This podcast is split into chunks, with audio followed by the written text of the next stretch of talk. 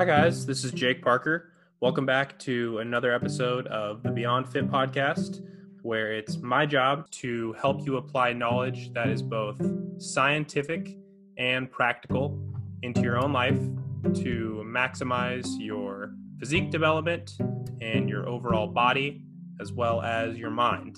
The combination of these two things is what makes you beyond fit.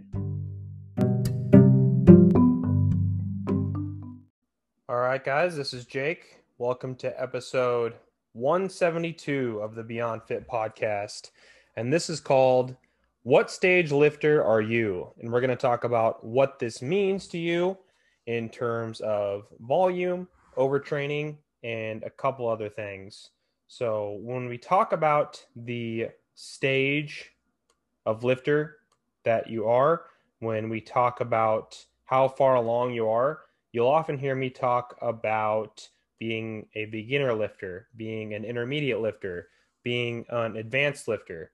And these are a little bit subjective, but I think that they can be quantified to some extent. And that's what I'm going to try to do with this podcast so you can get a better grasp of where you're at with your own training, how much more you still have to improve, and stuff like that. So, first of all, when I talk about what stage lifter you are, you have to understand that this is in terms of years spent properly weightlifting. So, if you have been spinning your wheels, kind of like I talk about how I had for a while, um, and you weren't implementing progressive overload, you didn't really have an understanding of diet, you don't, uh, you weren't maybe eating a high protein diet, weren't controlling for calories, and again, like I said, weren't doing the right things in the gym as far as maybe your form was very off, maybe you had no semblance of progressive overload, but you have to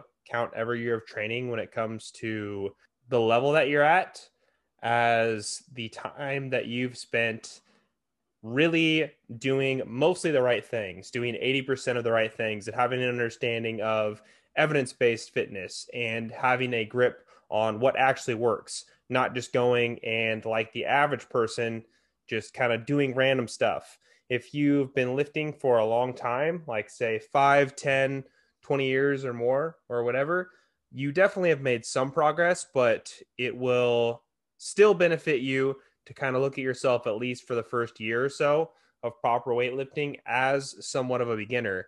And you are going to be able to see a lot of beginner type gains if you've never implemented progressive overload, implemented a diet with high protein and controlling for calories and stuff like I talk about uh, being the basis for what you should focus on.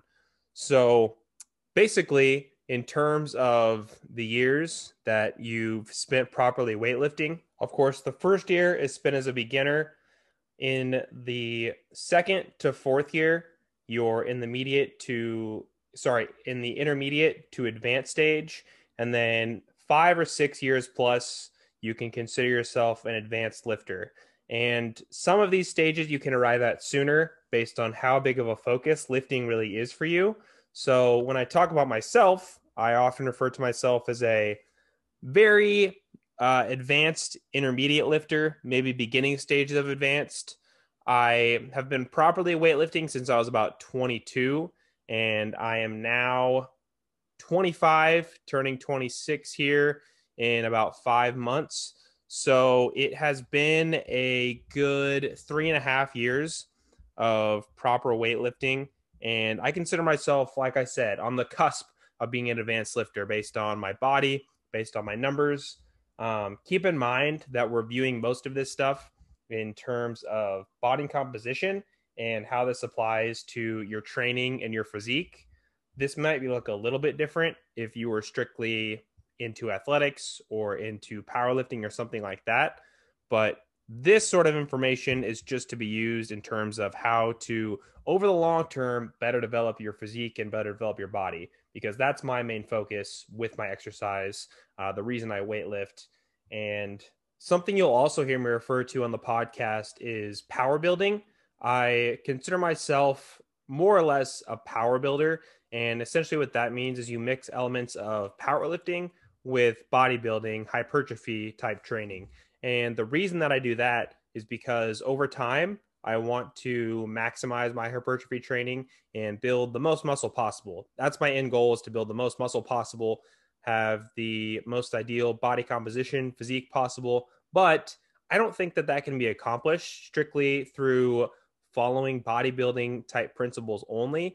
The reason that I'll always include some strength, some powerlifting type movements and powerlifting techniques, especially at certain points throughout the year, is because I really want to increase my ability to be able to lift more weight in hypertrophy zones. So what that means is I might spend a few months every year lifting in the 3 to 5 low rep powerlifting range and focusing on increasing my ability to do that so that when I'm focused on more hypertrophy, 8 to 12 plus rep ranges, I can lift more weight more effectively. I'm stronger in that rep range, and therefore I can add more hypertrophy, add more uh, add more muscle that way. Um, I think that anything below three to four reps is when I you're really focusing on strength and powerlifting, and I usually don't really go there. Maybe every now and then, but very rarely, probably less than you know even once a year for that. But often I'll spend time in the three, four, five, six rep range, and especially for heavy compound lifts like the deadlift and the squat and bench, a lot of that is exclusively about eight reps or below, um, just because it's so intensive. But the reason, like I said, that I focus a lot on some principles you might see as more strength building, powerlifting, is just because I know that to increase over time, I have to increase my strength. And sometimes the best way to do that and the best way to increase in your hypertrophy rep ranges is to introduce something new and go purely strength based training for a while. Another interesting anecdote that you guys have heard me talk about on the podcast is that the best way I know to increase your rate of muscle gain is to just totally switch up the rep range. So that's one way to almost trick the body into igniting muscle gain because if you go from a high rep range, say 8, 9, 10, 11, 12 or more reps, and then you go down to that three, four, five rep range, your body's going to have to adjust to that lower rep range. It's going to be something new to get used to. So you're more likely to gain muscle just from that change in stimulus. Now, don't take this the wrong way and do this every week or every month for the most part, but this is why I trade I change mesocycles for myself and for my clients because when you change a mesocycle, you can introduce a new focus like this, a new rep range in order to build new muscle and develop in a different capacity. So, as far as those years of proper training, let's talk about how much muscle you can expect to gain in every one of these years and how that applies to us. So, in your first year of proper training, you can hope to gain upwards of 20 to 25 pounds of muscle. And that's going to be the bulk of the muscle that you gain. The rates are going to be a lot slower after that. Your second year, you can expect about 10 to 12 pounds. Your third is going to be about five to six pounds. And then your fourth year plus, you may be able to gain about two and a half to three pounds of muscle per year. So obviously, that's less than even a quarter pound a month at that point, and the gains are going to be very hard to come by and a lot less noticeable. So when you get to this point, it's a lot more about sticking to the process, sticking to the grind, and you really have to love it at this point. You have to love going and lifting for lifting's sake and love making those really, really small incremental changes and improvements because after the first year or two, the gains slow up a lot. And so if you are someone who finds that you're comfortable with the gains you make in the first couple of years of proper lifting, you may just want to put things more so on maintenance because if not, if you're going to look to continue to improve, it's going to be something that's going to require a lot of effort and a lot of intensity and a lot of focus.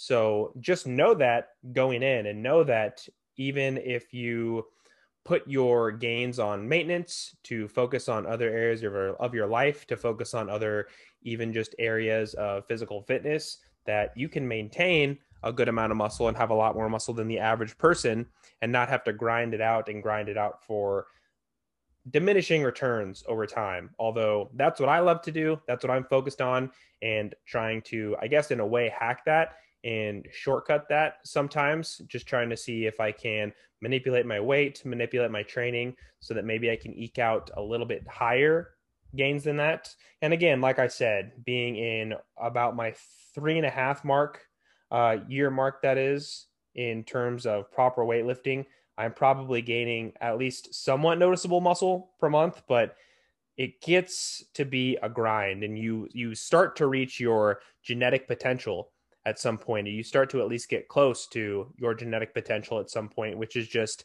how much muscle your body frame can really hold for someone like me who's pretty naturally ectomorphic and small boned i really have less of a genetic muscle potential than most people so, yeah, I can definitely gain more muscle than I have now, and I can definitely still see myself gaining muscle.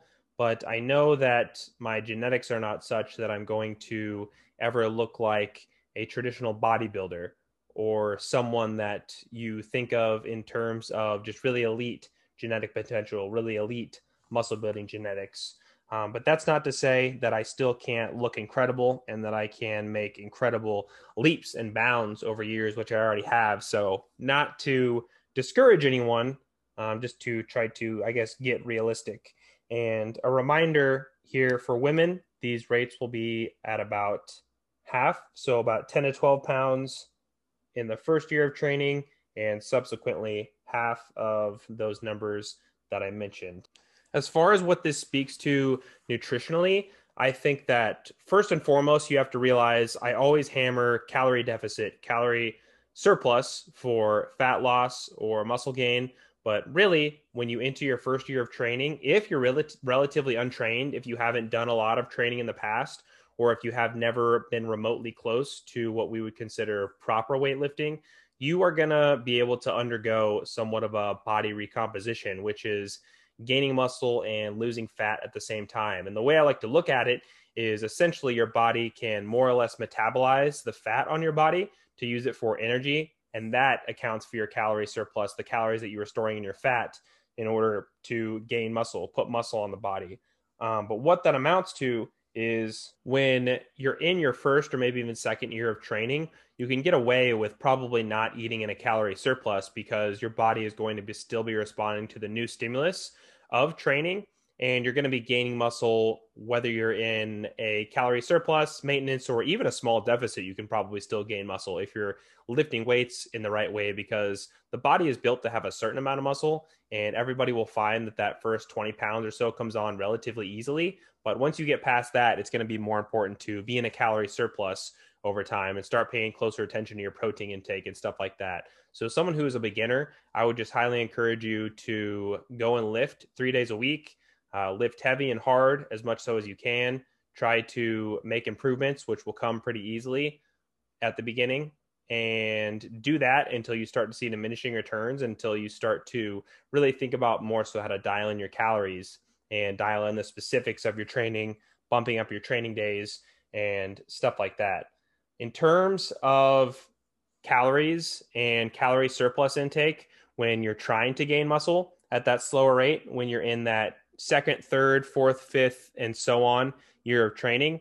This to me speaks to the importance of having a relatively small calorie surplus in order to gain muscle. You really don't need over one or 200 calories, maybe 300 calories in order to grow. Your calorie surplus only has to be really small. Now, I know that this starts to become kind of difficult to calculate, and that's why I don't say that, oh, you strictly have to be at one or 200 calories. Often I'll allow myself for clients to shoot for maybe three or 400 uh, calories above what they think their maintenance is, what they've calculated their maintenance to be. Um, but you want to be careful and not to have too much of an excess of calories because that's just going to lead to unwanted fat gain. And you're going to be adding fat a lot quicker than you're adding muscle mass. So, as far as what these strength numbers may look like, and these can vary a lot, these can vary a lot based on body type and again, genetic predisposition. Some people are just more genetically engineered, designed to be strong, to be strong in just certain movements or to be strong overall. But know that, again, another one of the truisms I always try to hammer home is that you can't divorce muscle gain from strength gain. So over time, if you're gaining strength, you are going to be gaining muscle. And that's especially true when you work in a little bit higher rep range, like above, like I said, that two, three, four, really powerlifting heavy rep range, as long as you're in more of a hypertrophy focus for a majority of the year and you're eating enough that you're still able to gain weight, you're going to be adding muscle whenever you're adding strength. So, a few key strength indexes you might want to keep your eye on over time. Um, most people would be considered at an elite level or at least getting close to an elite level, at least far beyond average when you can deadlift two and a half times your body weight, squat twice your body weight, bench one and a half times your body weight, and press, that is overhead press, your body weight. So these are strength standards for men. For women, it might look a little bit more like one and a half times your body weight for squat, uh, benching your body weight for bench press, and deadlifting about 1.75 to two times your body weight for deadlift. Again, understand that these numbers are very individual. And a very clear example for my own lifting is I can deadlift over twice as much as I can squat. So maybe maybe not quite, but close to about twice as much as I can squat. And that's because my levers are just very favorable for deadlift. So I have really long arms and so with those long arms, I don't have to lift the weight that far off the floor when I deadlift. But because I have long arms and long legs, also, it's a really far way for me to get down to or below parallel for a squat. So it's the range of motion just takes has to be taken into account when you look at how much I'm squatting and deadlifting and benching at the same time with the same impediment of having those long arms. And so that's why my numbers are going to look a lot different from somebody else's. And maybe if you have more of a stocky build, a traditionally stocky build with short arms, you are not going to be able to deadlift as much compared to most people, but you're going to have a lot higher squat when compared to most people. And this uh, this goes with a with a short torso also as well. So keep these numbers in mind, but also realize that they're not the end all be all, and it's going to be a lot different based on what your specific levers are, what your specific body type allows for. Strength numbers are fun to think about and to try to focus on in the long term in the aggregate, but they're not the end all be all. And because I'm speaking in terms of gaining muscle, in terms of optimizing your physique and your body composition, we have to understand that, that, that at the end of the day, the weight really is just a tool. Even though we are focused on adding strength over time, adding weight to the bar over time, adding reps, getting better with our technique and form. The latter two, the technique and form, sometimes can take precedent over just adding weight, over just adding reps, over just trying to get stronger and chase these strength numbers because they can kind of be arbitrary if you're not using good form, if you're not really maximizing the safety, the safety and the utility of the lift.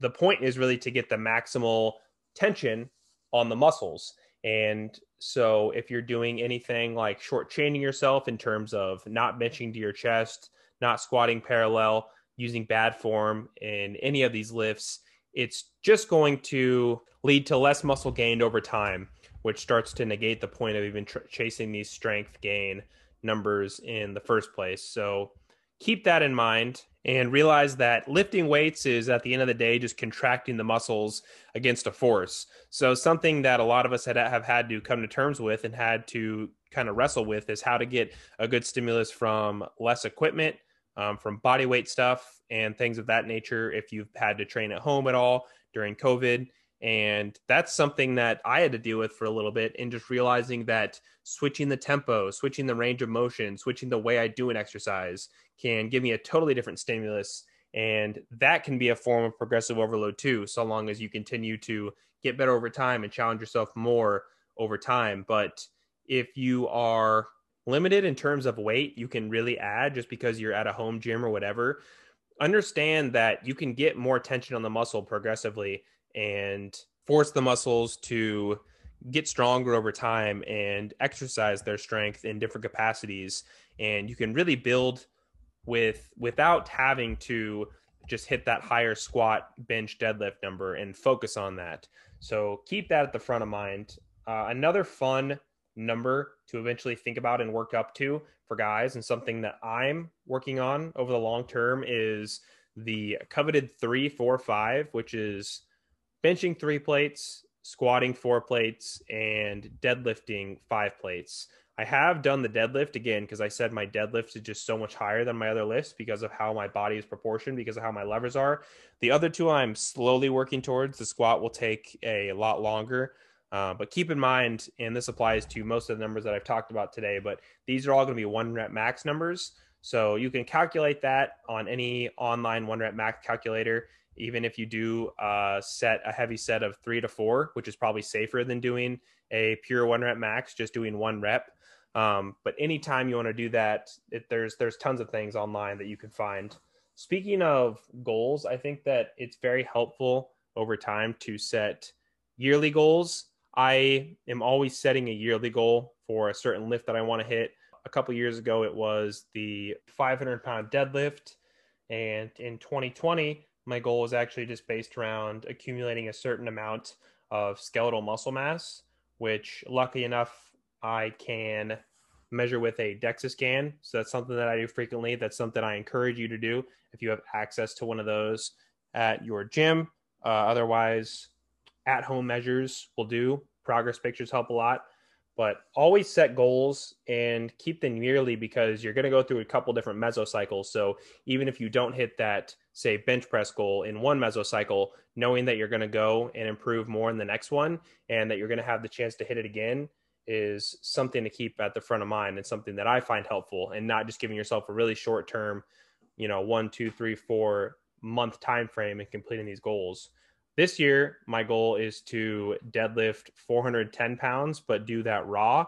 So I have been wearing a belt, but I know that my grip strength is the thing that holds me back the most in deadlift. So when I say raw, I just want to do that without using any uh, grip support using straps when I deadlift. So that's what I'm trying to accomplish by the end of this year.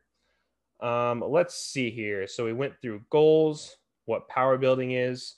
Another one of my goals in my 20s is to reach 200 pounds and do that under 15% body fat. So I've been 200 pounds before in college, but that was just a lot of beer drinking and eating shitty food, not understanding diet and progressive overload. And so I really want to reach that 200 pounds, but be muscular and be able to hopefully get to that point and get a lot stronger, add a lot of strength, and maximize the muscle that I gain so that, you know, it's just always been, it's an, it's a nice, easy round number. It sounds cool. Reaching 200 pounds is, is obviously a, a sexy goal. Um, but that's another thing that keeps me going and keeps me just wanting to add pound after pound after pound of weight, hopefully more more so muscle than fat, um, but adding that weight to the scale over time. Even though you know I've talked about how that's not the end all be all. Okay, so two things to kind of tie up on here. What does this mean in terms of volume, and what are my volume suggestions? And what does this mean in terms of overtraining? So for volume, this is something I've gone back and forth on a lot because traditionally people will cite the numbers, you know, maybe eight to 12 hard sets per muscle group as you're a beginner, and then getting closer to that 12 to 15 range as an intermediate, and maybe 15 to 20 hard sets as you're an advanced lifter. And I don't think these are bad metrics, but they can definitely be a little bit misleading. For example, anyone who starts out lifting is going to grow from no matter how many hard sets they have per muscle group. So three, four, five, six hard sets per muscle group is going to make you grow if you're a beginner. And on top of that, it's really just more so about progression than anything. So it's easy to express progression over a higher set volume. But I think that it also kind of gives someone a leeway and gives someone an excuse not to lift as hard and intensely. I really want my clients and I want myself to be lifting hard and intense. And often I land on a lower volume just so that can be expressed more so. There's kind of a X curve or X axis. I don't know if I'm saying that right, but hopefully you can picture this where in the middle, uh, like say 50% volume, 50% intensity is the very middle where this X meets. And then the higher volume, the lower you have to have intensity. And the higher you have intensity, the lower you have to have volume. So people fall in different parts of or maybe camps here where some people are more focused on its volume, volume, volume. Some people are more focused on intensity. I think I've referenced Dorian Yates before, former Mr. Olympia, who was very low volume over the course of his career, but was just going to failure constantly and was very, very intense in his lifting. So if you feel like you can really be one of those people that can push it to a high intensity and push close to failure, which I encourage, then you're going to get away with less volume, even if you are intermediate or advanced. But if you feel like you can tolerate a lot of volume, that feels good to you, then feel free to, as you become intermediate, that 12 to 15, advance that 15 to 20 sets per muscle group. Um, you can do that. I've done it before. It's not super enjoyable just because of how much time it takes. And that's another one of the reasons I fall more on the intensity side of the scale. But it's it's not impossible. It's not out of the realm of possibility. It's not insane by any means. Um, know that when you're counting these hard sets per muscle group, you can count either one half or a full set for muscles that are secondary. So for the bench press, obviously the chest would be a full set every time, but you would count either half a set or maybe even a full set based on how you're going to count your volume for the shoulders as well as the triceps too, because they're also involved in that lift. So volume is one of those kind of tricky things. I would recommend you just kind of start lower and know that you can build from there and really try to focus your intensity on going close to failure, being intense, lifting hard and heavy that's just what I've landed on works better for me. Maybe you're totally different. Different people, again, with different body types and different predispositions, personalities, preferences, all that sort of stuff are going to like different things. But I tend to think that that 15 to 20 is a little bit excessive, even if you're really advanced, because I still think you can make progress through intensity and through pushing the weight up over time. And of course, trying to manipulate range, tempo, decreasing rest, all that type of stuff when appropriate as well.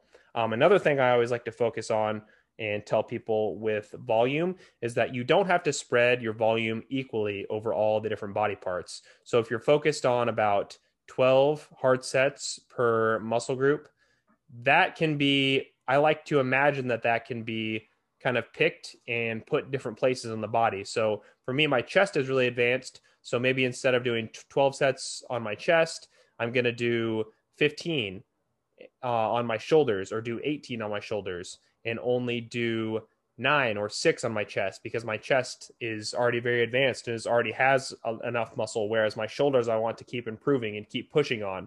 Or maybe i i uh, take three of those sets to my shoulders three of those sets to my back or i take you know all six of them to my legs or you know whatever it ends up being you can only grow so much at once. So unfortunately, you can't just pound the shit out of your whole body and expect to just grow, grow, grow because you have to recover. You have to be strategic with how you continue to progress, which can only be done, unfortunately, so much at a time. I guess hopefully that makes sense. Um, but point being, I like to focus on specific muscle groups and give them more volume by taking it away from other muscle groups and kind of keeping it in balance that way. So whether you're working on a weak point or just a, a, a body part that you'd like to have bigger, some guys would like to focus on arms. That's fine. Um, just make sure that you're not overdoing it with volume by increasing it on your arms and keeping it the same everywhere else. If you can tolerate that, that's fine. That's part of knowing your body too, and that's what happens as you become more intermediate and advanced. But for the most part, you're going to have to take away where you add. So keep that in mind. As far as overtraining, you've heard me talk about the deload before, where every, say, six to 10 weeks, I will take a week off to train at about 50% of my capacity. I might even take a few days to not lift at all. I might not even lift the whole week every now and then, but typically a deload would just mean 50% of my capacity lifting for a week. So that could either be 50% volume with the same weight or 50% weight with the same volume but just allowing your body to catch up on recovery is essentially what a deload lift is. Uh, a deload week is for. Deload weeks are not needed until you are an intermediate lifter because when you're a beginner, the weights are so light that your body is not needing to catch up on recovery. It's not needing that extra recovery. Deload weeks are for intermediate and advanced lifters because you're starting to push past what is normal for your body. You're starting to accumulate an, an amount of muscle mass that is takes more to recover from. And so when you reach that point, you're going to have to give more preference, preferential treatment to your recovery. Part of that being these deload weeks. Don't ignore them, they'll catch up to you. Um, I'll go over a few signs for me that I'm overtrained, that I'm ready for a deload week. Um, but just know that they're part of the process. You will not lose your muscle. You will not uh, lose all your progress. In fact, it really helps progress a lot. Anything you can do to maximize your recovery helps with the progress overall. Often, I think that there's too much of a focus on getting in the gym and being that person that prides himself on lifting four, five, six days a week when you don't have your recovery down, which to me just means focusing on calories, eating enough calories, eating enough protein, getting enough sleep, and making sure you're not overdoing things where you're feeling achiness in your joints, you're training often when sore, and stuff like that. But uh, overtraining, when I know that I'm overtrained and I'm ready for a deload, is when I have a poor appetite, when I have irregular sleep, which can mean either sleeping a lot more than I'm used to, or not being able to stay asleep well, or waking up a lot earlier than I usually do. Uncharacteristically low motivation. So if you're always looking forward to going to the gym and there's a couple weeks where you're just really not feeling it, you're feeling like shit, that may be a sign that it's time for a deload. And really excessive soreness where it just won't go away and it seems like a lot more soreness than normal. Those can all be signs of overtraining and then it might be time for a deload. Or maybe you don't need a deload. Maybe you're just that beginner or starting to be an intermediate lifter and you don't need that deload, but you just need to pay more attention to your recovery. You need to sleep better. You need to eat better. You need to make sure you're getting high protein. Uh, you need to stop doing stupid things in the gym, like lifting a lot more weight than you can handle. You know better than anybody else what your body needs, but keeping um, an eye on not being overtrained and keeping an eye on the long term prog- process, in addition to that, is some of the most important things and some of the the uh, things I wish I would have focused on earlier in my lifting career. Um, in addition to, like I always say, progression, understanding that more strength leads to more muscle, and the fact that I need to control calories and eat high protein over time in order to get that body that I want, get that body that I desire, uh, the one that we all want. And so I hope that this was helpful. I know that thinking about where I'm at in terms of average lifters and where I can get to over the long term helps me stay engaged and helps me stay motivated. So I hope that you found this useful. If you did, please let me know. I love to hear from my listeners, but uh, if not, then you know pass this along to someone that you think might benefit as well. And we will see you back here Monday for the next episode of Beyond Fit.